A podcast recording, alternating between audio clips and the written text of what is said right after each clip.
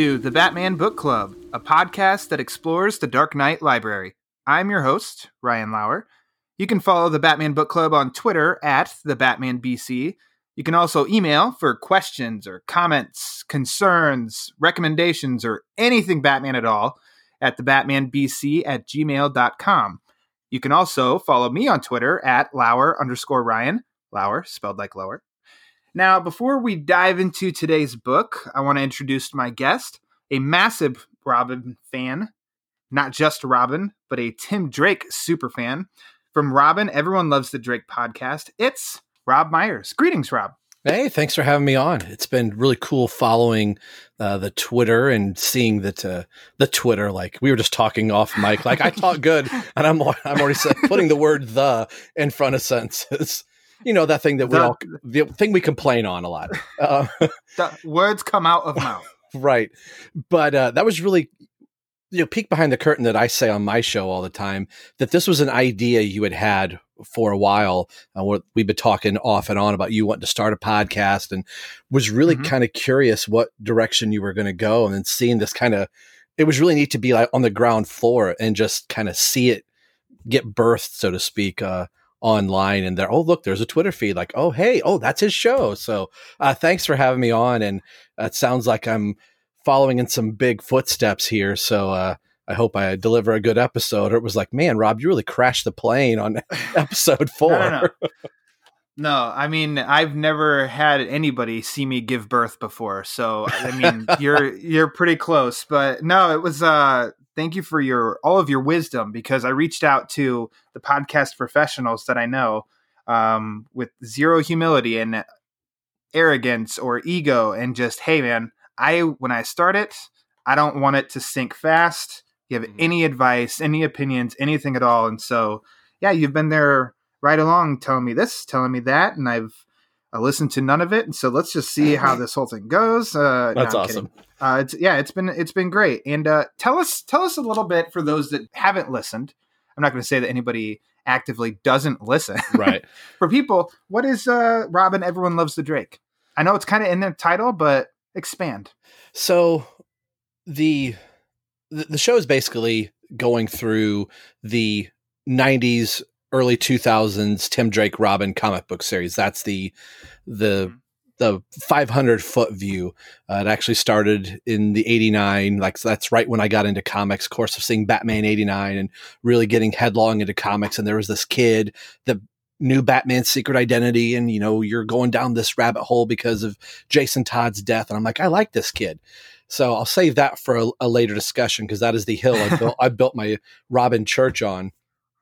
But um it's looking at all aspects of Tim Drake. I would say 90% of the show is the classic Chuck Dixon, mostly comic book 183 issues. And then we would kind of branch out and say, well, hey, Tim Drake's in the Arkham Batman games. So there was some Arkham Arkham tie-in comics. We'd look at that, maybe look at some video games, do a little Young Justice talk, which that paired into its second show. So it's really anything encompassing Tim Drake. And if I'd had the lottery numbers way back when and calling the show the Drake, which is actually a reference to a Seinfeld episode, which is one of my favorite episodes.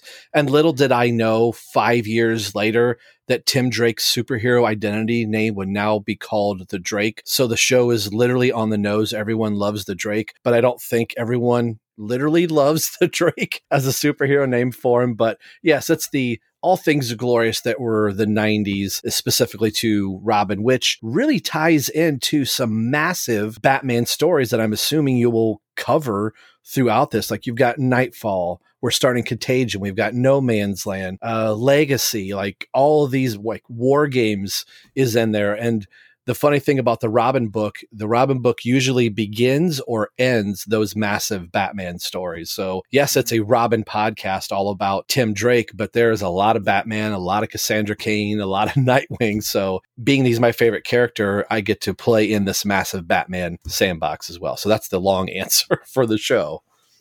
Oh, awesome. I'm not very knowledgeable on Seinfeld. I've obviously seen episodes, but I know in listening to your into your intro for your podcast the first time, I was like, that's Jerry Seinfeld. That's Seinfeld. That's Seinfeld. How do I not know about the Drake? Okay.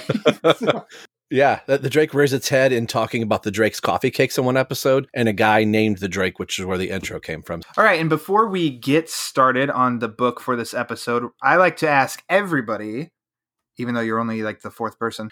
What's your favorite Batman story? Favorite Batman story of all time will not be the book we're discussing. Is A Lonely Place of Dying. I always say that's my favorite Robin slash Batman story, but it is my favorite Batman story. I've, the joke earlier was that's the house I built my Robin Church on.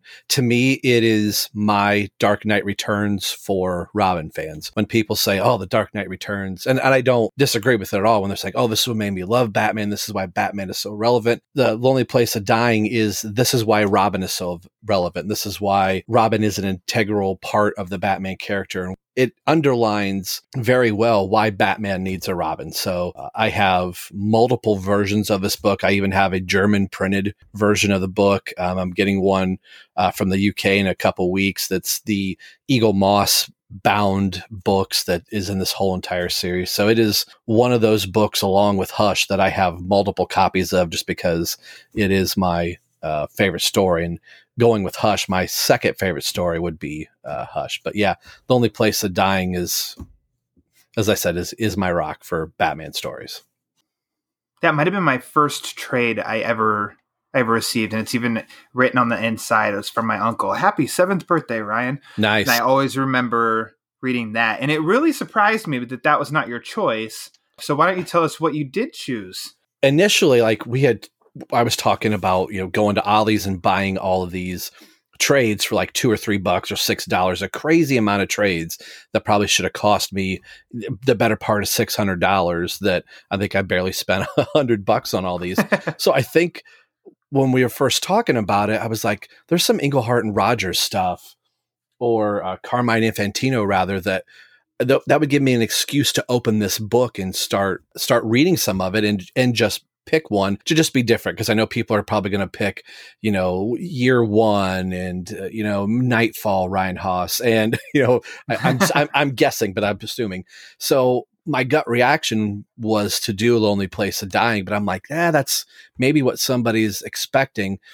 And yeah, a little plug for my own show. We're doing the 80th anniversary of Robin all year long. So every other episode, we're inviting somebody on to come talk about their favorite Robin. It could be Carrie Kelly, it could be Damian or whoever. So while I was prepping for it, I saw the book is Batman and Son, and I hated I hated this book because what I actually bought, yeah, picking a book I hate. Uh, what I bought first were the action figures that were tie-ins to this book. So I've got Batman and then Robin and Damian. I didn't know who this kid was in the white and black outfit with Tim, and I was like, I don't care about this guy. I just want this Robin because he's got a a badass cape, and so does Batman. And I thought, well, I'll go check it out. So I didn't really know anything about the book, and this was right when I had stopped kind of collecting comics for a while. I was playing in some bar bands and clubs behind the drum kit or whatever. And I was starting to want to dip my toe back into comics again. So I bought this as a hardcover trade and just read the back of it. I thought, oh, Batman's got a son. In the back of my mind, I was like, oh, don't tell me that they're going to phase Tim Drake out of the story. And once I read it, I was like, what a little SOB. I don't want to get into our discussion. So for the longest time, I almost regretted buying this book. So when the new 52 had arrived, that was, I was, all right, I'm back into comics and I was reading the Tomasi and Gleason story. And then I started going back and checking out Grant Morrison's Batman and Robin run and then reread this again. And I was like, holy crap, this is actually really pretty good. You know, I was judging the book by its cover, like, oh, I'm going to buy these action figures and I'll get this book. And then I shelved it for about two years. And once I started revisiting it, I thought, this would be pretty cool. And this might be something that somebody might not necessarily pick for your show and would be the complete opposite of what I normally talk about being Damian. And then, yes, Tim is definitely in this book, but and it underlines some great things. So that's kind of why I chose this. So you surprised me with that. And I too have thoughts and words, but we can wait and uh, address them as we just jump into the conversation. So, Batman and Son originally released in Batman 655 through 658, which I believe was uh see there was different looking it up online there was contradicting dates in Yeah. which I saw like September it was in 2006 in the back half of 2006 I know that for sure but one said it was in September was 655 and then somewhere else I'd seen July I know that I go ahead No, no, I was just say, just reading the back of the hardcover, it lists just a blank date of 2006 in here. So I think even while they were prepping the hardcover release of this book, they weren't giving the proper time for whatever reason. So Batman and Son was actually the story that got me back into Batman comics, but not that I ever left, but just got me into regular uh, Batman comics, like the monthlies. Because up to that point, I'd only been working and earning my own money for like three years, and I didn't have a comic shop anywhere near me at all, so I couldn't do the monthly thing. And by this time, when this came out, my uh, family had gone on a vacation, and my mom said that she just saw some Batman comics on one of the s- spin racks. Remember those? Yeah. spin racks at the airport, and so she just grabbed. And fortunately, one of them was Batman 655. So it's like started me off chapter one of a new story. And you so yeah, I was, I have them still in a long box. Nice. Um, I think she got me that one and the next one, and then she got me this awesome story in Legends of the Dark Knight. Yeah, I think it's just three issues, three issues. But yeah, so that got me regularly back into getting comics. So I can blame this all on my mom for the amount of money I've spent for the past fifteen years. Uh, so yeah, Batman and Son. It started off so it was refreshing for me because I didn't. Would you agree that there's kind of like nothing really before? Like you don't need to be caught up on anything. No, you can hop I- in. Yeah, and I was just looking at the only technical thing you need to know is from 654, and I just looked on my comic app here, uh, CLZ comic app. It's a wonderful app if you want to collect your comics. Anyway, September 20, oh- 20 geez, 2006. Yes, 2006. I can't talk. Um, There you go. Is the publication date for 655. But in 654, the only thing you really need to know, but they mention it in here, is that's the issue where Bruce officially adopts Tim Drake. So you, you go from that, the writer changes Grant Morrison, and then we're off to the races. And that was the tail end of the one year later story that was going on in Batman. uh, I, I for- should have mentioned that this is available uh, through the DC Universe app. They've sold it in a hardcover version. They sold it in a uh, in a trade soft cover version. They sold it as a I think they just called it Batman and Son, but Morrison's Run, which started here up and right before Batman R.I.P. So there's multiple versions as a way to read it and get it. Which version did you read? Um, I've got it in the first uh, pressing of the uh, hardcover for Batman and Son. I, I bought it when it came out. I think it had been out a month or two at uh, B. Dalton bookstores where I got mine. And then for Christmas this year, right around before that, Amazon had a crazy sale on omnibuses. So I actually bought it again in the Grant Morrison uh, Omnibus Volume 1. And it's the, of course, it's Volume 1. So it's, it's the very first story in here. I read it through the DC Universe app, but I have the original issues still in a long box, and of course, because uh, nerds need to buy the the single issues and then never read them again. Um, Right. I just I didn't want to go digging. Yeah, and with it being six fifty five is actually kind of a pricey issue now. Uh, origin for actually uh, the next issue sixty six will be the origin for Damian, but this one just since it's Grant Morrison's first run is still going for a, a pretty penny. So all the Is more it? reason, yeah, oh yeah, Am I sitting on a retirement? not a retirement, but uh, you could buy some nice stuff. Hey, Uh, any anybody that's looking to buy, you just let me know. I will sell, sell, sell. you know what? You're the guest. Why don't you summarize what's the story? What is Batman and, and Son?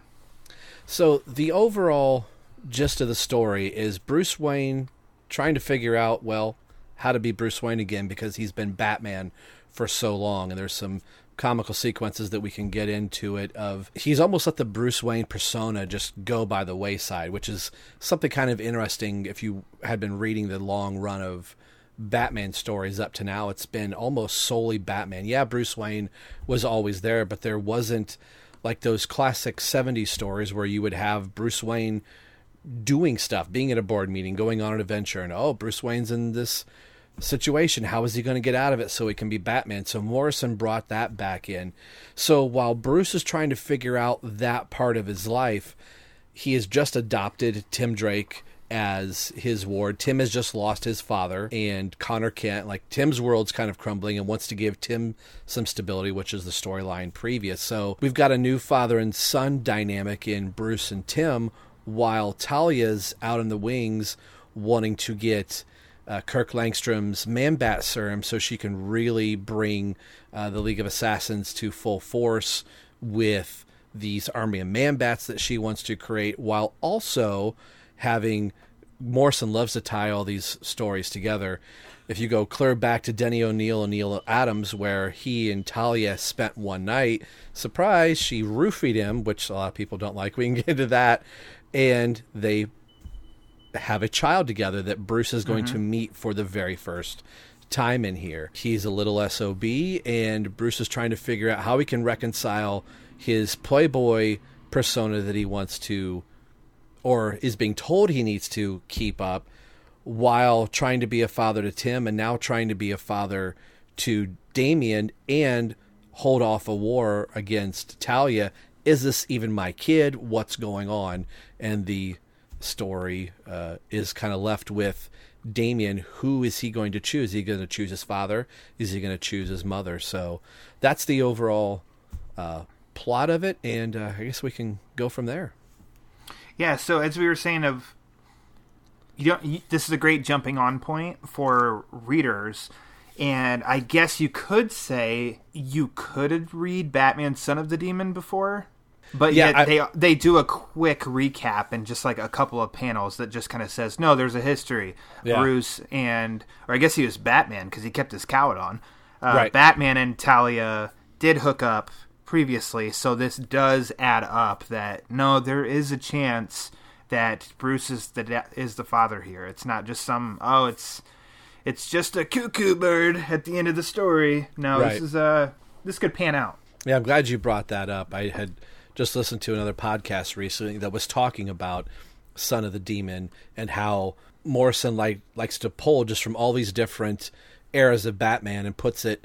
And RIP is a good example of that mm-hmm. of saying all these things can happen, and kind of lays out and pulls out the bits and pieces. You know, in the Son of Demon, Talia gives the baby to an orphanage, and Bruce is led to think that the baby, the child dies, and I don't think the child is ever actually named if I'm if no. I remember that correctly. So Morrison kind of took those seeds of the idea and then turned it into this. Yeah, so the art is by the legendary Andy Kubert. Mm, I love it.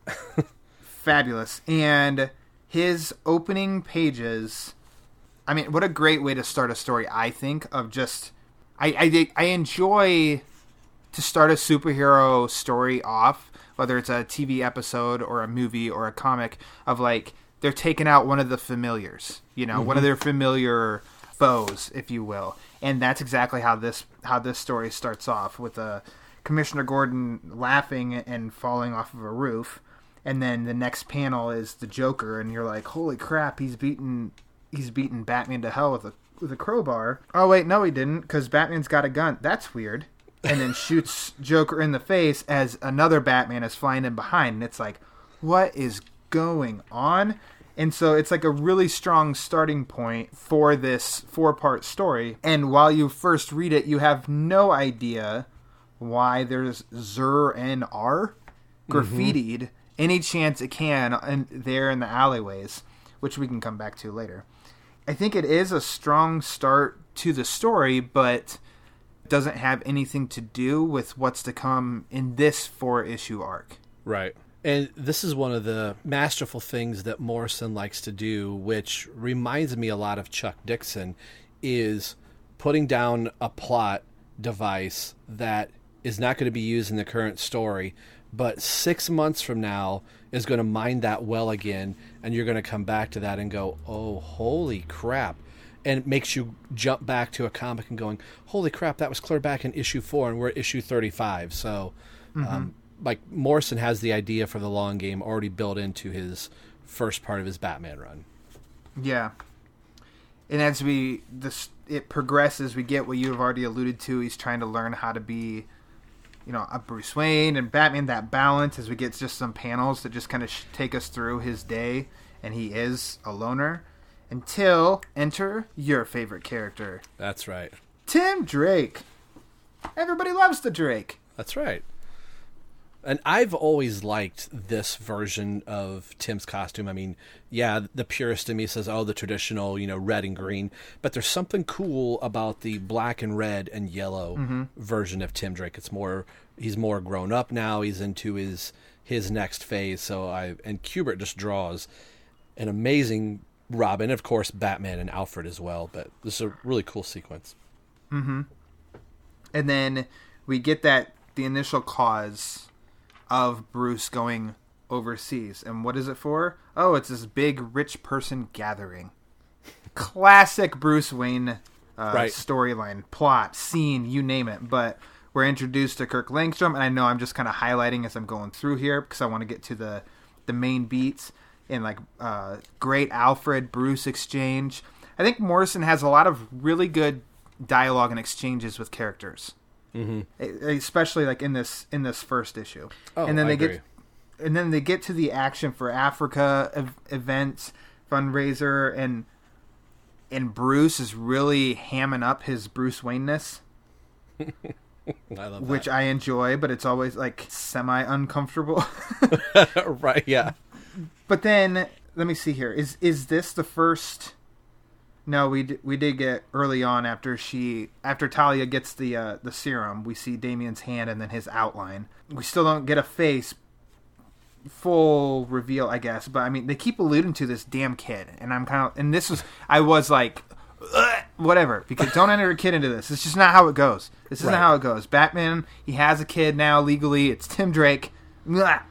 And then that the last page of the first issue is awesome of all the the ninja bats uh, hanging upside down, like that.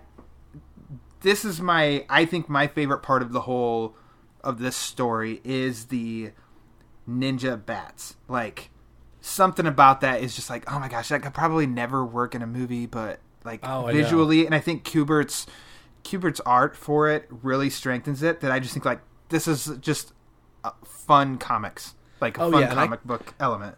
and I could totally see this being, and I was really disappointed. We kind of got to see it in the animated version of this, but it mm-hmm. wasn't to the extent that it's used in the book. I mean, having a normal man bat creature is cool, but that they are ninja man bats, like it sounds like it's something that should be totally uh, hokey and corny, but it just works so well. And when you have an artist like Andy Kubert doing it, you believe it right from the get go and say, "Oh yeah, I really wish this was a thing." Like you said, it probably wouldn't work in you know Matt Reeves' The Batman movie, but c- come on, give me one ninja bat in the background, and I'll be happy. Oh my gosh. Looking back now, just because at the time my Batman comics knowledge is not what it is today. So I didn't know the banana adventure I was heading on with Grant Morrison here at this point. And but now looking at it, it's like, well, of course Grant Morrison made ninja bats a thing. it's just and then like moving along we get introduced to the the lovely Jezebel Jet. Bruce's next squeeze, if you will. We don't get a ton of. This is just an introduction with her. Right. Uh, we get some character moments in this four issue arc. She, they expand on her just a little bit. I think through Morrison's whole run, but it's she can't be a Vicki Vale, Silver St. Cloud, or um, Julie Madison. Like I, I just don't. Or Selina Kyle. Can't can't forget Selina. But she just doesn't measure up. I just don't think they give her too much to do. You can totally disagree with me if you feel the same way. No, no, I think she's totally arm candy. It's not till Yeah. Later and even in RIP I'm like, well now you're starting to do something with the character, but he's been on this run for a while that I'm like you kind of lost the steam with it and initially she was just supposed to be the arm candy for Bruce Wayne and we're going to give her a name and doesn't mean anything. And I kept thinking the whole time like all the other females that you listed, like I would have rather seen one of them in here, but Yeah. with what happens to her later, I'm kind of glad not, but still. Yeah, and and for that, what happens later on? It's it's almost just kind of like I don't I don't know. She just they don't give her a lot to do, so that No. ultimately her end reveal and whatnot isn't even that much of like a shock because it's it just doesn't hold much weight to it. I don't think. And so knowing where the story ends, rereading the beginning, it's like nah. So then we go into the second chapter, which is the action chapter, and the ninja bats hmm. strike at the uh, the fundraiser, the event, and aside from the awesome art, of course, is I love how the art works hand in hand with like what's going on. So there's a panel that Batman's punching one of the uh, ninja bats in the face, and behind it is art that says "ouch," and then Yeah, I know. and like and another one just a little closer, and then there's like one of my favorite is he says internally looks like I nailed them all. And then there's a little panel on the back of another piece of art that says, "Look up in the sky." And there's another, you know, more ninja bats coming. I just think like that's just kind of fun. Oh yeah. It's just a fun way to get you through through this. Another like fun element. and not doing the traditional panel grid layout. You've got panels that are tilted on their side a little bit, or they're kind of uh-huh. squished, um, like where Batman's getting ready to leap down. It says the city has like creeps. I think is maybe what it says. Um, character creeps or something like that. Batman's kind of blocking it, but the panel right above that is kind of squished and tilted on its side a little bit. Then you have other insert panels in there. So Kubert really uses, and we say this on our show a lot, a lot of fluidity in moving the the story along, and your eye just wants to kind of roam all around for a good reason to show all the chaos uh, that Batman is dealing with. So uh, yeah, I think that's what it de- it depicts really well is the chaos, and I think what helps with that is the pacing, and I think the pacing is spot on, and I'm I'm huge on pacing, uh, given what's you know draw out the emotional beats, the longer beats, the dramatic beats, and then like the these as like these pages here it is chaotic and it's fast. And i think there's not a lot of dialogue that's bogging it down you know? It's in like there's different panels in the layouts it just really makes your eyes hop from like boom boom boom boom flip boom boom boom boom and then looking and then going back and reading and then still hopping and then going back and looking at the art again and stuff like that i think it's just i i think it's perfectly laid out for what they were trying to accomplish in this chapter yeah, t- totally agree. into where it ends and we find well it ends with bruce getting captured by these ninja bats taken down below where there's talia in which we get no it's not even multiple panels. It's one panel that shows bruce naked but he keeps that cowl on damn it. Uh yeah flashback of son of the demon and then she leaves this kid with batman as she leaves in which he says, and we finally get like a full reveal of him, Father, I imagined you taller. Taller. Yeah, I love that. So enter Damian for the next issue. Do we want to go through the story? Then I give you my thoughts on Damian. Yeah, yeah. Let's let's do Okay, that. let's save that till the end. Okay, so Yeah. this next issue, in which I think it can be called Damian's a dick, he is taken into the Batcave. Batman kind of shows him shows him around. He's what Tim. I think a good display of the respect Tim has and the disrespectful Damian is the reveal of this Bat Batmobile. That's Bruce says when Tim in that first issue. Tim's Yeah. going to reveal it. He's like, no, it's not ready. So Tim doesn't do it. Damien comes right, in, just whips it right off. Little bastard. and he's trying to like he's trying to fight and act out, and you just see like this kid's just evil. And then we get another introduction with Dame or the introduction with Damian and Tim goes about as well as you'd expect it to. Right. But it creates nice like emotional dramatic or drama between Bruce and Tim at this point because Tim has just got adopted, legally adopted by Bruce, and then here comes this other kid. Right. Now, tell Like, me- what the heck is going on? So your your love for Tim Drake at this point, when you first read the story, did you first read it right when it was coming out? No, I well, I read it when the the trade had come out, so Okay. I was out of the continuity for a while. But as far as getting back in, I was as caught up with what was currently going on in the Robin comic book with this, so it it melded kind of right. Okay. So did this bother you, being such a Tim Drake fan? Oh, yeah. this Damian exchange. Oh yeah, easily. Like this is the polar opposite of. I, I don't know at the time if I thought he was gonna become Robin or if it was like, oh, he's gonna put on the Robin costume, which we'll get to that later. But I was like, some people mark this as the moment where DC starts forgetting about Tim Drake. Like, oh, we've got this new character in here. Tim's taken a sidestep, and that wouldn't happen for for quite a while. But as a Tim fan, this was already like a slap in the face. Like mm-hmm. the previous storyline with him getting adopted, I was like, cool, we've come full circle. And Yeah. anytime you come full circle in a story, that's where the story takes a dramatic, you know, turn of events, so to speak. So I was shocked, but at the same time, I was like, I should have seen this coming. Yeah. And it it was a bummer for me because of course Tim Drake's introduction was in early 90s, 91, 92. Yeah, I, he was. Eighty nine was his technical first appearance, but he doesn't Okay. become Robin officially till uh, ninety. Okay, 90. So at this point, he'd been Robin 16 years. Right. That's a good that's a good run, but for me, like my Tim Drake as Robin, I knew he was Robin, but I hadn't gotten my hands on much material. So he was my Robin, but there's still a ton that I still need to get to. So for me to finally jump back into comics and it's already like this little kid's already trying to take the place, I was kind of get this little shit out of here. I'm over him. Mm-hmm. I'm over him. And this whole issue, that's the point. I think is to get that everybody is is think, feeling and thinking like I am of like get this kid out of here. right. And as we see, he and Tim have a nice little fight, but before that, you see that Damian he went out. Well, we see Batman stop a bad guy, irrelevant bad guy, like not a big deal.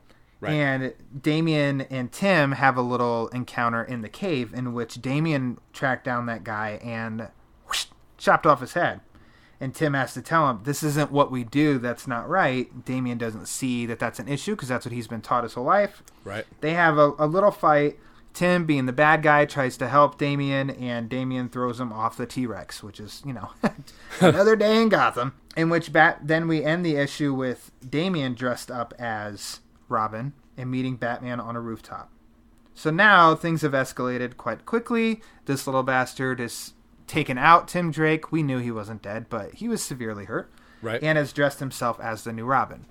This point, did you think, oh, Damian will be Robin?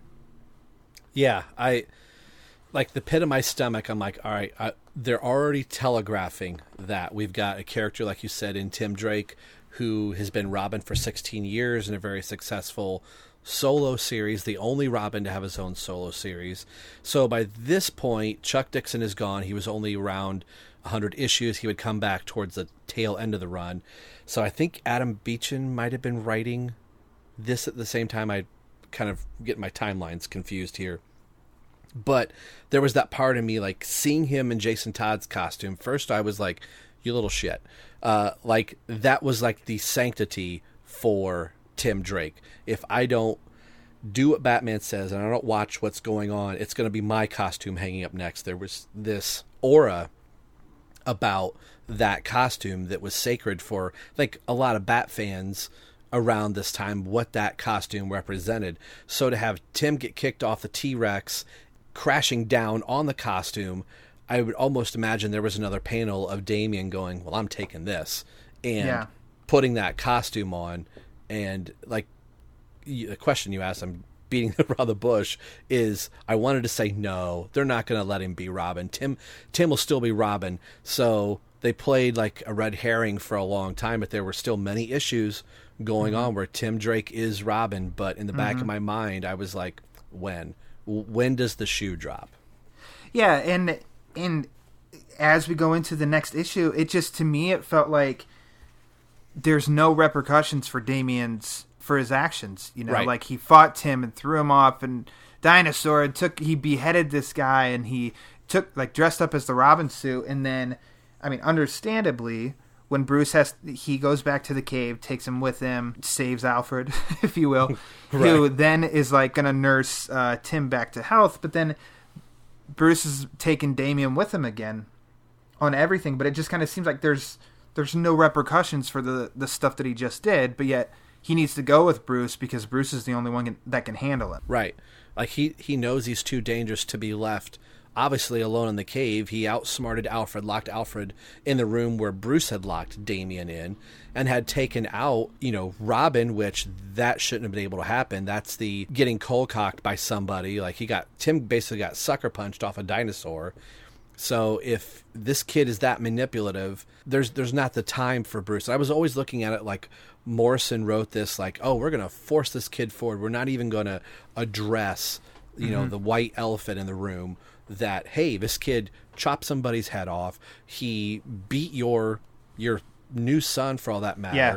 Your trusted butler locked in a room and did God knows what to, and you're going to reward him by taking on a venture. Once you kind of start looking at it a little bit, at least for me, I'm like, he's got no choice. Like the end of the world could be at stake as far as Batman's concerned, and I got to take this kid along because I can't be in two places at once to to babysit this kid. And if nothing else, maybe I can dump him back off on his mother. Yep. And speaking of his mother, she's doing a classic stereotypical villain thing, taking over the world, gonna make everybody into man bats, but we get some really awesome ninja bat coverage again. Batman stops, saves the day, and then Talia tries to talk him into this. Hey, we you know, join me, we can be a family, we can rule the world, all that good stuff. And then I think Morrison finally displays a little bit of humanity in Damian. He seems like he does cave a little bit to his mom as she is about ready to blow up the submarine that they're supposed to escape on. It does blow up. We see Batman picking up Damian's hood as he's standing on shore and the submarine is is blown up. To all hopeful DC fans, you hope Damian blew up. You knew Talia didn't die, so therefore that little bastard's probably still alive. Right. End of Batman and Son. Now, I think Talia's whole plan, like it's just uh it's something we need a bigger action, some kind of B plot or C plot story, which is what that is, and it's really fun. But the core of the whole story is this introduction of Damian as Bruce's son. Hence, Batman and Son. For me, I hate Damian. Oh my gosh, I hate Damian. I think he is worse than Jason Todd. And people wow. that were reading Jason Todd in the 80s hated Jason Todd.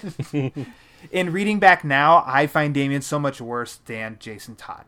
Initially, what were your thoughts of Damian as this chapter closed? Couldn't stand it. Was glad he was dead. Although, yeah. as comic book knowledge knows, you knew better. Yeah, I, I, knew better. You know, you knock the Joker off the side of a building into a tank full of piranhas. We're going to see Joker back in six months. So it's it, it was one of those things. Like, all right, where where's the story going to go? But at least for the time being, all right, Tim's going to get out of the you know Batcave Hospital, put the Robin tights back on, and fight crime with Batman as usual. But I, I knew in the back of my mind it's only a matter of time until Damian resurfaces, and then where where does that thrust? So I absolutely hated Damian just from the story. Like I said in the beginning, I shelved this book right after I read it. Never read it again. Um, I loved you know I love the action figures from a line. I think they're really cool, and I love Andy Kubert's art. So I'd pick it out every now and then and thumb through it. But it wasn't until the new 52 that the tide started shifting and then I felt like a bad Tim Drake fan, and we can get into that later if you if you want to. Well, I want to talk about. I do as much as I hate him. I want to talk about Damian. because the the reason so when you, I asked you to if you'd want to be on, said go ahead and choose a story, and you came back with this one. I said I was surprised, obviously. and you're Uh, like, damn it. yeah, ah, no, um, because overall I do like I like this story. I think it's a lot of fun. I think it's the least Grant Morrison of the Grant Morrison run. yes, I would Um, agree. and I think that's why I like it. uh, I, th- I think, and not verbatim, but you said something along the lines of this was a story about a character that eventually you kind that grew on you, that you Right. had the same feelings as as I did and many of us did of we don't like this character. DC kind of said tough because he's sticking around, and then they they made an evolution of him to where I don't know if you ended up saying that you liked him or respected it. Talk about that of what happened to get you a little more on the side of Damian. So, I like a lot of fans do. We will rage quit. I rage quit during night during Knightfall because I didn't want to Uh-huh. see Azrael as Batman. That was dumb. And then Yep. there was this back in the '90s. There was this cartoon show called Batman the Animated Series. Oh, and I've what heard of it. What ended up happening was there was a comic book a companion to go along with that. And I thought, well, you know what? I'll just read this instead. I get Bruce Wayne as Batman. I get Tim Drake as well. At that time would have been Dick Grayson, but I get Bruce Wayne as Batman. That's my Batman fix. With this, I kind of dipped back out of comics again. Again, I was playing in a lot of bands and stuff like that, trying to be a rocker. Mm-hmm. So it wouldn't be until the Arkham games came out that Paul Dini was writing the Arkham City tie-in comic. So I went back to my shop and I was only just there to buy the Arkham comics so I could, you know, get more insight to the game because I'm still a Batman fan, but I'm not actively reading Batman comics. Yeah. Guy at the shop says, "Hey, there's this thing called Flashpoint that's getting ready to start." I'm like, "I don't care." You know. so, I bought all four issues of the Arkham tie-in comic, loved it. The game came out, played it. At the same time, the last issue of Flashpoint was out and he was like, "If you're thinking about hopping on DC Comics, again he's like you've been coming in four months in a row buying this. He's like this is the this is the window. He's like things are going to change but this is the this is ground zero. So i bought the flashpoint issue and i was like oh it had me tied in thomas wayne batman and all that stuff. And then i saw all the solicits for all the books coming out and there was a batman and robin book and i'm like oh god it's Damian you know right off the bat and then i was like well, where's Tim Drake in his cool Red Robin costume? Why does he have wings? That's a whole nother thing. So I thought, I haven't been an active comic book reader where I was buying. Normally, uh, me it was just monthly Batman comics. You know, if it wasn't if there wasn't a yellow cape or a blue cape in it, I didn't read it. But I was buying books in the New Fifty Two like Aquaman and Superman and Green Lantern, and all, I was actively buying thirteen or fourteen comics. So that the New Fifty Two was like my golden age and I really had liked what Pete Tomasi had been doing, and he was an editor for quite a while. So I started reading Batman and Robin almost begrudgingly. Like Snyder's Batman is, you know, legendary now with the Court of the Owls was tying me in, but there was something Yeah. about the relationship between Bruce and Damian in that. And at the time of the New Fifty Two getting ready to release, I went backwards and read Grant Morrison's Batman and Robin run. And again, it was like, I don't know why I'm reading this. I hate Damian. It looked like Damian was going to die in that story at one point, but there was this cool dynamic between Dick and Damian. Where I was like, all right. So when we get to the new 52 and it's Bruce and Damian, I'm like, all right, we'll see what's going on. And Tomasi starts bringing out these characteristics in Damian that I'm like, all right, I think I can get behind it. What I started finding out is I didn't like Morrison's take on Damian, a character he mm-hmm. created, but I liked him so much more from the pen of Pete Tomasi. So that's the version I really started to like, where this little SOB started turning into a likable and lovable dick. if I if, if I could say that. So The favorite kinds of dicks, the Yeah. likable and lovable ones. likable, lovable. So th- that was a hard thing to reconcile, and at the same time, Tim was getting s- completely screwed over by a name we shall not mention over in the Teen Titans title, and I was like, "Holy crap!" So the only active Robin I've got because. Yes, I'm a Tim Drake fan, but my favorite DC comic book character is Robin. all of them. Tim, Carrie, Stephanie, you name it. I've got Robin stuff all over, and it's varying Robin. So I'm like, all right, I'll just I'll give it a shot. And as the stories kept going, I'm like, this is really good. Then you get to issue where 18 in the Batman and Robin run, what happens? Morrison officially kills off Damian, and I was disappointed. I was like, oh, holy crap, Damian's gone. Now what?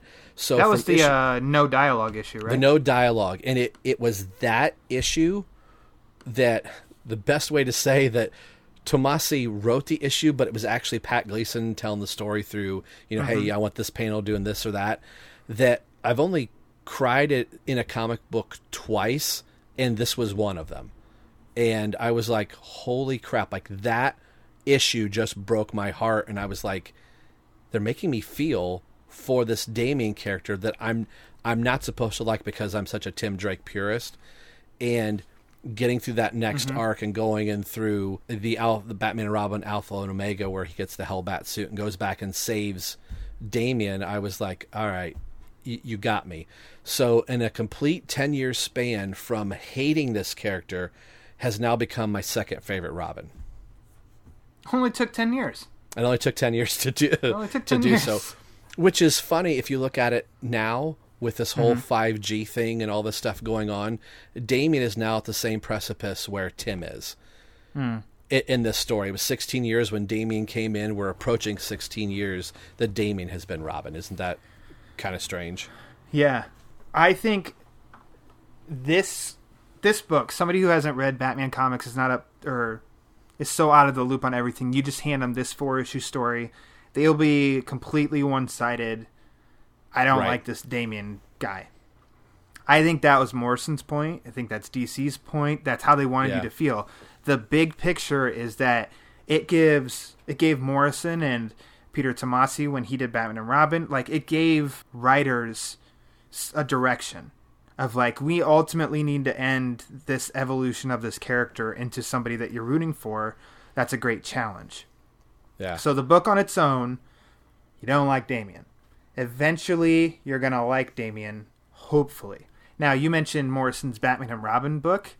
I like that book. That I 16 issue story. There was like, I think Morrison nailed something between the Dick Grayson Damian relationship that nobody else did between a Batman and Damian. Bro, Right. Bruce and Damian. Like, there's just some something just clicked and worked with that story. And I don't even know that it's necessarily the story itself because the highlights to me were their interactions, which I I was think it- really conf- confused with because I'm like, I don't like Damian. What is going on? Well, and it's the it's the juxtaposition of instead of the dark and brooding Dark Knight, you have the fun, jovial li- Light Knight and the dark and brooding Damian mixed in like the the dichotomy of the two characters have flipped in in the two. So getting to see this Batman character that would hang upside down from a gargoyle like he would as Nightwing or he would as Robin and doing backflips off of stuff and then seeing Damian stand on the same gargoyle just like "Mm, you shouldn't do that. You know, was I think that was kind of the ingenious thing about it. But what got me also on that same path, it it gave us Tim Drake fans like this must have been what it was like for fans of Dick Grayson getting to see him graduate to mm-hmm. Nightwing. So at first I was resistant, like I don't want him to be Red Robin. That's a stupid name. Then I was like, well, it's kind of tied into Batman lore and Kingdom Come and all that stuff, and the suit's kind of cool, and it gave Tim Drake fans a a vehicle for here's your grown up version of the same character you love. So, in a sense, I got to have two Robins for quite a long time. Mm-hmm. like I don't know. It's so I'm conflicted on I know what their goal was and by the end of liking this new Robin, but I still just to this day I don't. I could totally see that. Yeah, and I don't know, it just he just doesn't work for me in And I- anything. And I think a lot of it, and I still hold true to this. I still think Tim should be the Robin. Like Batman's been mm-hmm. around for eighty years, but I would like to think I don't have kids, but if I did, my my nieces and nephews, mm-hmm. their kids would be going to a comic shop. Hopefully, they still exist, and they would be reading the adventures of Bruce Wayne as Batman. Mm-hmm. And it would have been nice to know that those same people could have been still reading 80 years down the line Tim Drake is still Robin. Clark Kent is still Superman. I get that you've got to change things up every now and then, but I don't want to look back and go, well, we're on our 90th Robin now. So I think there's some of that to where Tim Drake was embodied all of the great elements of every Robin. Mm-hmm. And then with this story, Damian was the complete opposite of all of that stuff, which, you know, A Lonely Place of Dying that I keep raving about how important Batman is to a Robin or how important Robin is to Batman. This story kind of, for lack of a better word, pardon to say, kind of pisses all over that knowledge of like, I'm going to be Robin because it's my right to be Robin. Yeah. It's my birthright to be Robin. And one day I'm going to be Batman and I'm going to be a crappy I'm going to be a crappy Oh no, Batman. you are not. so, I woke up my cat. Sorry about that. Go back to sleep. No, I think that's so there you go, entitlement.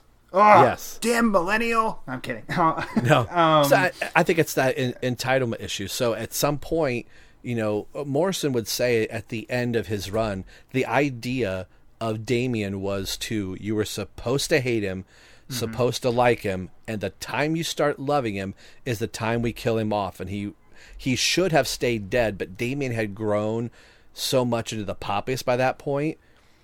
Morrison gave his blessing to Tomasi, like, all right, if you've got a story to bring him back, and chose to do it with Andy Kubert. So it's like the circle kind of came back around. So, yeah, I'm not saying Damian's the greatest Robin since sliced bread. That's going to go to Tim Drake. But this story does show, like, how important the Tim Drake Robin character still is to Batman, and what a long, long road Damian had to win mm-hmm. over anyone. So yeah, this this would be a hard sell to say, hey, this is the Batman Book Club, and I recommend you read this book. It's going to be, I recommend you read this book and 90 other ones because yeah. there, there's going to be a long road. But if you're in a book club and you get a book this month and you get a book next month, you might be in the Grant Morrison book club for a little while, a little while. For, for a while. Yeah. A while, and yeah. something you just said of like, you're supposed to get basically invested. And once you start to like Damian is when he dies. It's like, yeah, if that had come off as a shock, maybe that would have been effective. But DC announced it before the issue came out that he was dying. Right. Oh my gosh. I remember my workplace. I was at a news station working, and uh, some producer, general audience, she doesn't understand comic books, was like, "Hey, what's this deal? Do you know Robin's gonna die?" And I go, "What?" And she's like, "Yeah, it's all over on online right now, news, blah blah blah, whatever, and that Robin's gonna die." And I'm like, well, that's dumb. And then I had to pull up a chair next to her and be like, listen, you opened up this can of worms. So this is this is why this is dumb that they're announcing you this early this because it's going to totally affect it's going to totally affect the shock value when everybody reads the issue next Wednesday. And and she couldn't have been more bored. But but so let let's add into I think any facet of Damian is why I can't say any because I just said I liked that Batman and Robin run by Morrison. And there was the the Lil Gotham storyline with uh, yeah. Dustin Nguyen, uh, which is a very lighthearted and really fun series. Uh, Damian is not a dick in that one, and if he is, he's kind of a, a light dick. Um, not a heavy dick, a light dick. a light one, yeah. A light one, yeah. Any other versions of him? So let's go to the animated movies. So, Son of Batman was a loose adaptation inspired by Batman right. and Son. The core yeah. of that movie is the introduction of Damian and that Bruce now has a son.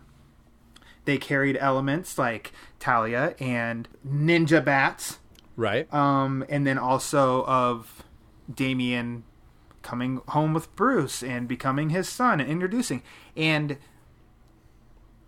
if this introduction of him in an animated movie is supposed to make you hate him, mission accomplished no offense to the the kid that voiced Damian, but I could not stand his voice. It was a yeah. shrieking shrill of annoying, and I'm like, oh, this just further. If Damian's involved in something, I really lowers my excitement about three notches at least. so, what do you think of the Son of Batman, inspired by Take adaptation? It was okay. I typically Ryan always makes fun of me like you could put a Batman thing in front of me, and generally I'm going to go, "Oh, I enjoyed it." Batman and Robin, oh, not so bad. The movie, you know, George Clooney, Chris O'Donnell, uh-huh. sure, why not? It's um, a hoot. Yeah, okay, not really, but I, like I knew what it was trying to do, but it's further like they've got Nightwing in the role of where Tim should be. I'm like, well, time out. Mm-hmm. This is a great opportunity to bring Tim Drake into the story, which they have yet to do at all in any of these. So, Damian, even though he might be my quote unquote second favorite Robin, he is still the one potentially standing in the way of bringing Tim to the spotlight of, hey, Tim is an important character, which I think they had to do a shakeup with Tim in the pages of Young Justice to say, hey, this Tim Drake character is still out there. So it, it was okay, but the movie really started to take some drastic turns where I'm like, like you said, it's inspired by loosely, like thematic elements are there, but they wrote their own story that they were telling. This is their own new 52 animated universe, so they're going to do whatever they want with it. So it is what it is. I still come back to I'm still a Robin fan. I've got the little I bought the deluxe box set that came with a little Damian Wayne miniature figure from the movie I'm currently holding in my hand. So uh, it, it was okay because I'm still as much as DC wants to distance themselves from having a Batman and Robin acting together. I'm still like any chance that R is out there is still shining Yeah. the light on some Robin, even if it's not probably the best Robin to shine that light on. Yeah, and I understand that because I, I don't understand. It's Batman solo or Batman and all of the supporting characters, Right. like Batman and family. It's it's not like can't it be Batman or Batman and Robin? And I mean, if I ask, say, if I ask my my uh, fiance about Robin, I don't know that she could even name a Robin. And then once I would blow her mind and say, "Oh no, there's there's been multiple Robins," I think she'd be like, "Oh my god, okay, like I don't care." so it's it's weird to me that I mean, technically, how many Robins? Uh, There have been five principal Robins in Dick, Jason, Tim, Damian, and then if you count Stephanie, Oh. uh, for a, in continuity, Stephanie Brown for a two month period, which Mm-hmm. you know she quote unquote gets killed off in a story, not really. Um, Yeah.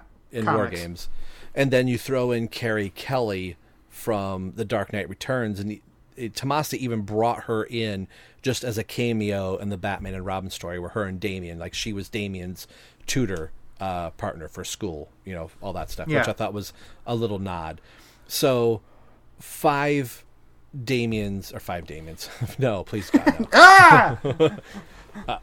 five principal Robins, and then you can get into Elseworlds with with Yeah. Helena Wayne of Earth Two and all that stuff. So five five Main yeah, five main Robins, and I, I'm afraid like we get to five G, there could be a sixth Robin. Like Damon's going to quit being Robin and and be something else, and that'll be disappointing. Like I wanted the story to stop. Like Tim Drake is the last Robin forever. Period. End of story Yeah. okay, Tim's not, he's going to be his own thing. Well, then, like him or love him, I would like Damian to be the last Robin that people from 500 years from now are going to say, oh, hey, that's Damian Wayne as Robin, rather than 500 years from now, he's just Robin 693, and none of them end up meaning anything. I think rather than have all these Bat Family titles out there, not titles out there, but like you said, Batman solo or everybody together, I think a good solid Batman and Robin or Batman and Robins plural,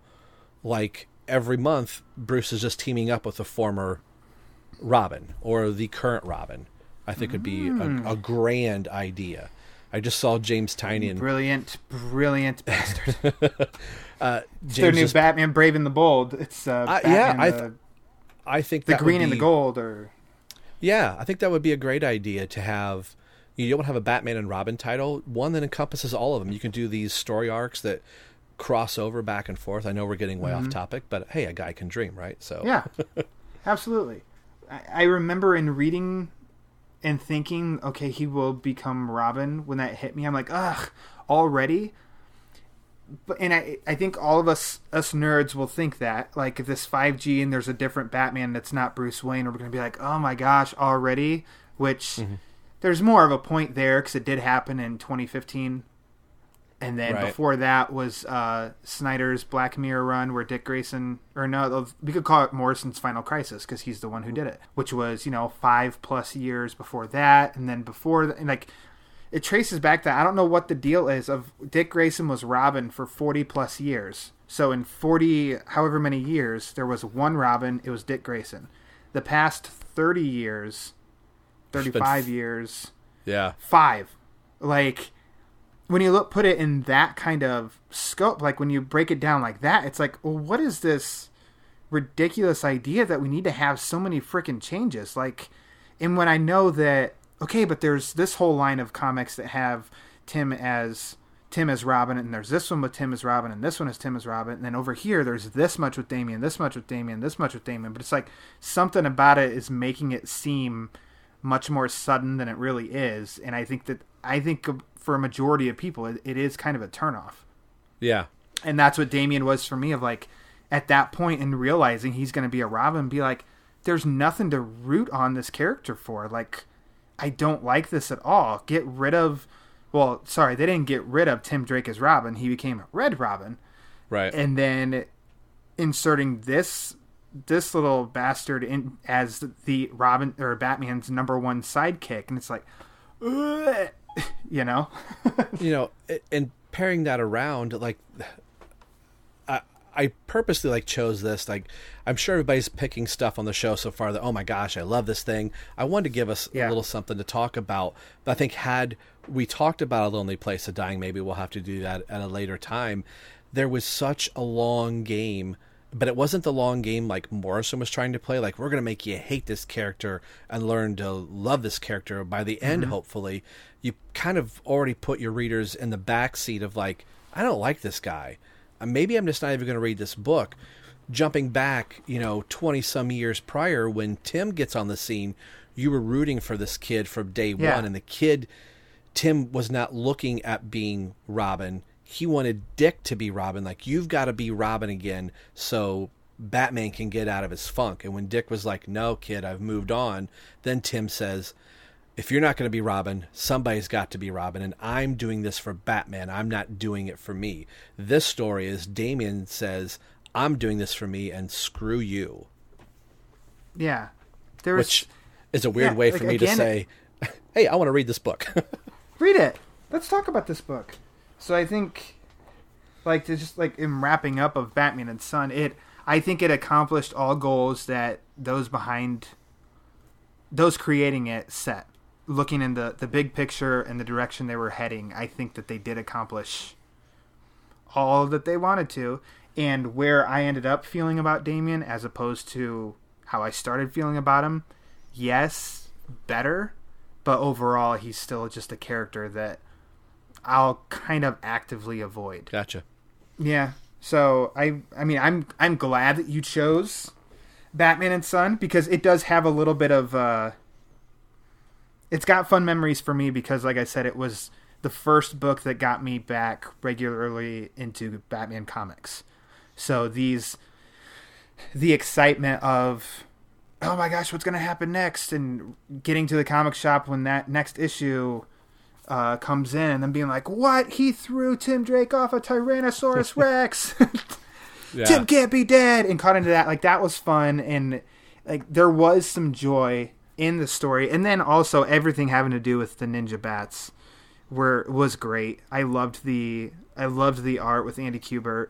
And like I said, it's probably up there in that long run. This is probably my favorite uh, story arc in Morrison's run because he's a little bit more sane in telling Yeah. his story.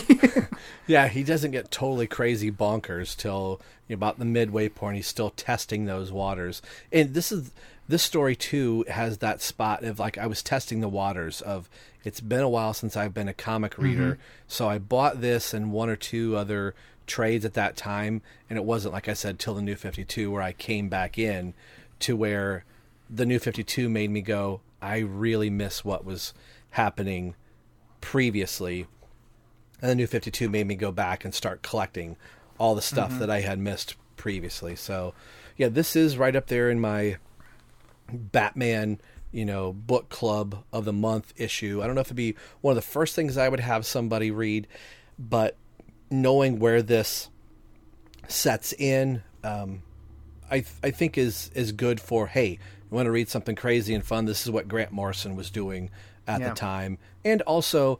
I'd be lying if I said it is Robin's 80th anniversary. There is a book that we're doing with this book club that does have two Robins in it, and uh, for people to go, why do people hate Damian Wayne so much? Well, here you go. Here, here's the reason why.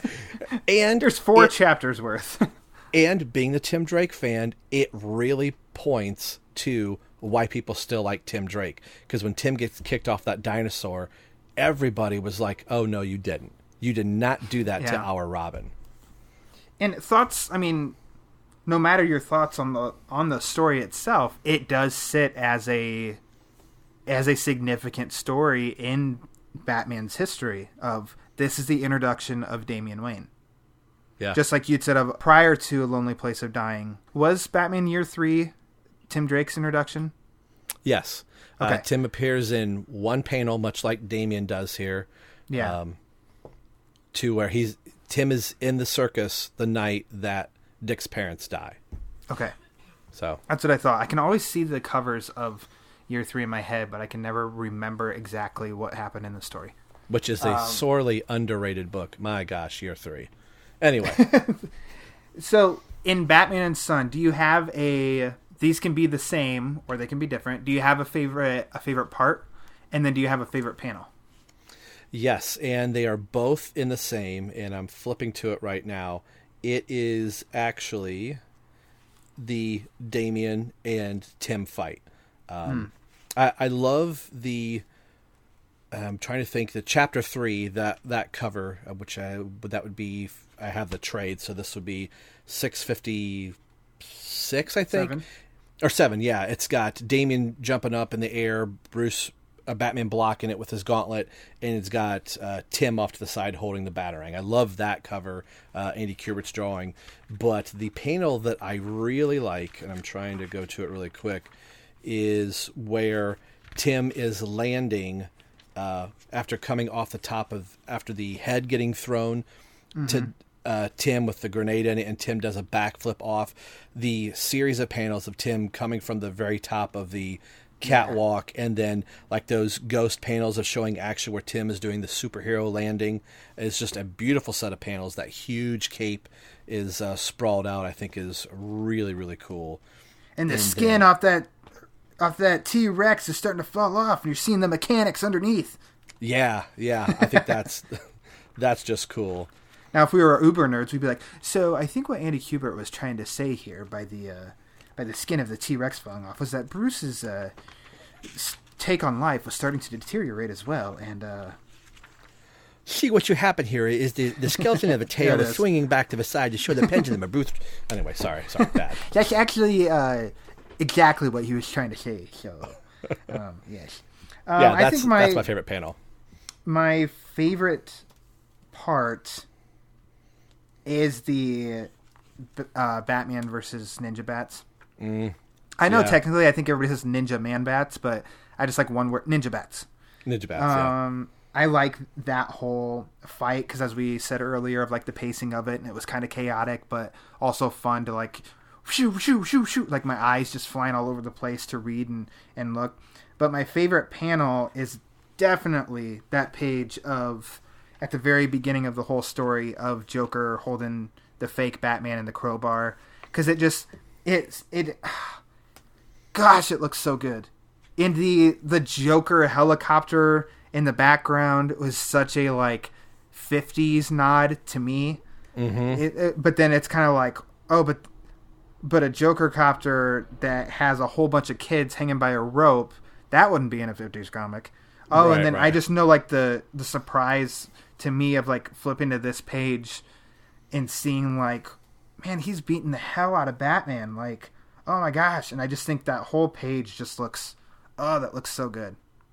Now you want to do a little weird, like alternate, trippy, weird time universe. Andy, Cu- Andy Kubert ended up doing a Damian Son of Batman comic book that uh-huh. goes back to this moment of the Joker beating Batman with a crowbar, and it is actually Bruce Wayne, and the Joker dies at the hands of uh, or yeah, yeah, Batman dies at the hands of the Joker in a massive explosion, which ends up leaving Damian now to become Robin in the Batman six six six universe.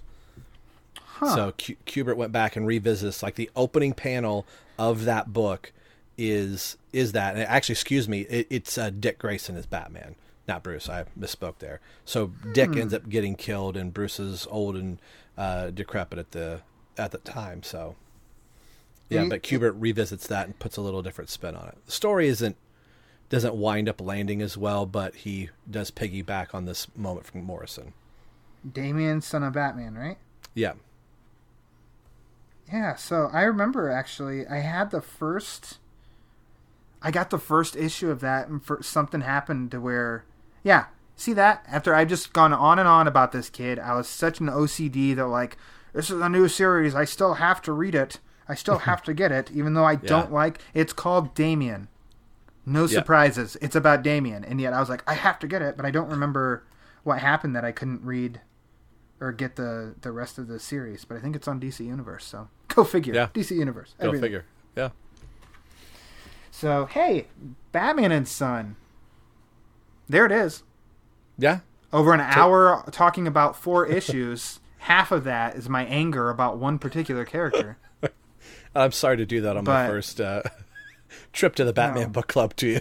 yeah, I'm gonna have to reevaluate if I ask you back on, Rob Meyers. Okay. Yeah, I, Okay. I promise if you do, we, we will have a much better time on the on the next one. No, no, no, no. This was good because I think because I put more thought into it, discussing it with you than I had ever before. I think of what bugged me, and yet still kind of what I respect about about the inclusion of Damian as a character. There, there is a point, and I get it, and some people agree with that point. Some people it totally worked on. I'm one that it just kind of didn't mm-hmm. because he will make instead of me like freeingly throw my money at this whatever Batman thing, Damian being in it will make me kind of hesitate for a fraction of a second. Yeah. And then I'll still throw my money. But that effect he has on me, even though I know where he's ended up, and I'm still like, Ugh, this has Damian in it. So I don't And think I I'm alone. I don't think you're alone. No. So it's No, no, like no. it's it's good to I'm glad I talked about my issues with Damian Wayne. And now, our look at Damian Wayne. Now, I think this is one of those the Damian Wayne counseling session. I think Yeah. this is one of those things as fans that it's like we can all agree we all love Batman. We like the whole Batman universe, but there's segments where some people are like, "Oh, it's just fanboys being fanboys." Yep. Just because you don't like something doesn't mean you're not a purist or whatever. We all have our sensibilities, but this Batman universe is so large. Mm-hmm. It's like, "Oh, well you don't like this thing? Well, if we just turn the chair a little bit over here, we can find something that we both can like together." And at the end of the day, it's like, well, Batman's in it and Batman's pretty badass. So mm-hmm. He's kicking ninja bats in the Yeah. face, so that's awesome. This is a book that initially I would have said probably like I don't know that you should read it to like oh yeah definitely read it. It is fun. Even though you have a character that you will despise. it still is a fun book. So an important chapter in Batman's history and also just an overall fun read. So Cool. This has been a blast, man. It has. And you know what? Thanks for picking this book. It will go on the shelf and I will not read it again for 10 years. and then I'll look up on eBay how much I can sell the the single issues in which by that time they won't be worth anything. Yeah. I think whatever. right now Damian's first appearance is fetching anywhere from 60 to 90 bucks depending on uh, quality and condition. So there I'll there- sell it. There you go. I don't know how many times I read it. Like I might have read it a lot because that was also a phase of like okay, read it uh, Yeah. first got it, and then a new issue comes out. I have to reread each issue before it, so I read Yep. it like every single month. And then when I was doing that for the whole Morrison run, especially by RIP, of I'm going to read all the issues up to that because I don't know what the hell's going on. And surely, if I read everything, I'll understand what's going on. No, you that was a waste of time. I read RIP on the way to our uh, 10 year anniversary to the Dominican Republic. I read it, all of RIP on the plane there and back, and I went like, "What the hell's going on in this book?" and I and I've read it twice over a five day span. there you go. Like I I don't remember. Is Damian even in RIP? Uh, uh, towards the tail end of it. And I like that book less than I like Batman and Son. Oh wow. A book where he is a major character. Yeah, because of that whole like I like by now I've read it enough. I tried to make myself understand it and like it, and I got to a point of like I just don't think I like the story. yeah. I like the Joker, but everything else, I get what you're going for, man, but I don't like it. So hey, Rob Meyers, you got some things to plug before we Yeah. scoot on out of here? Uh, you can find me on Twitter if you just want to talk uh, just music or comics in general. You can find me at Twitter at drummerrob10. If you'd like to follow my two podcasts now, uh, the primary one is Robin Everyone Loves the Drake, and I have a Everyone Loves theme going on here. So the second podcast is Everyone Loves Young Justice, and we're looking at Tim Drake in a group setting in Young Justice and if I do a third podcast, then it'll be Tim Drake in the Teen Titans. So there's a Tim Drake theme going on with me, but uh, you can find uh, our two shows at ELTD Podcast, that's Everyone Loves the Drake, and then ELYJ Podcast on Twitter for Everyone Loves Young Justice. I also totally appreciate when you take us all inside of your bat cave with all of your figures that oh, you Oh, yeah. that you own and all of your collections and the recent ones that you've added of this new of this DC multiverse with the Batgirl and uh, Nightwing The Batman Who Laughs. And that hey collect to build the Batmobile. Yeah, which That's how they get I- you. That's how they get you. And I thought it was dumb. Like, where's the build a figure at? And I put the Batmobile together last night. My mom, or my mom, my wife's like, "You're four, aren't you?" I'm like, "It's a Batmobile. It's pretty cool." I have to get all of them so I can build the Batmobile. Okay, it doesn't work. As I said at the top of the show, Rob Meyers, Robin. Everyone loves the Drake. Follow it. It's fun, especially in this uh, this spotlight year for Robin the character itself. You're gonna do some fun things. yeah, and if you're listening out there, folks, you may hear a voice from this show, not mine, on an 80th anniversary show. Hmm, I wonder who that'll be. oh my gosh, it's me. It'll be Eric Holtzman. Oh, Eric Colson. Yeah, of course, of course.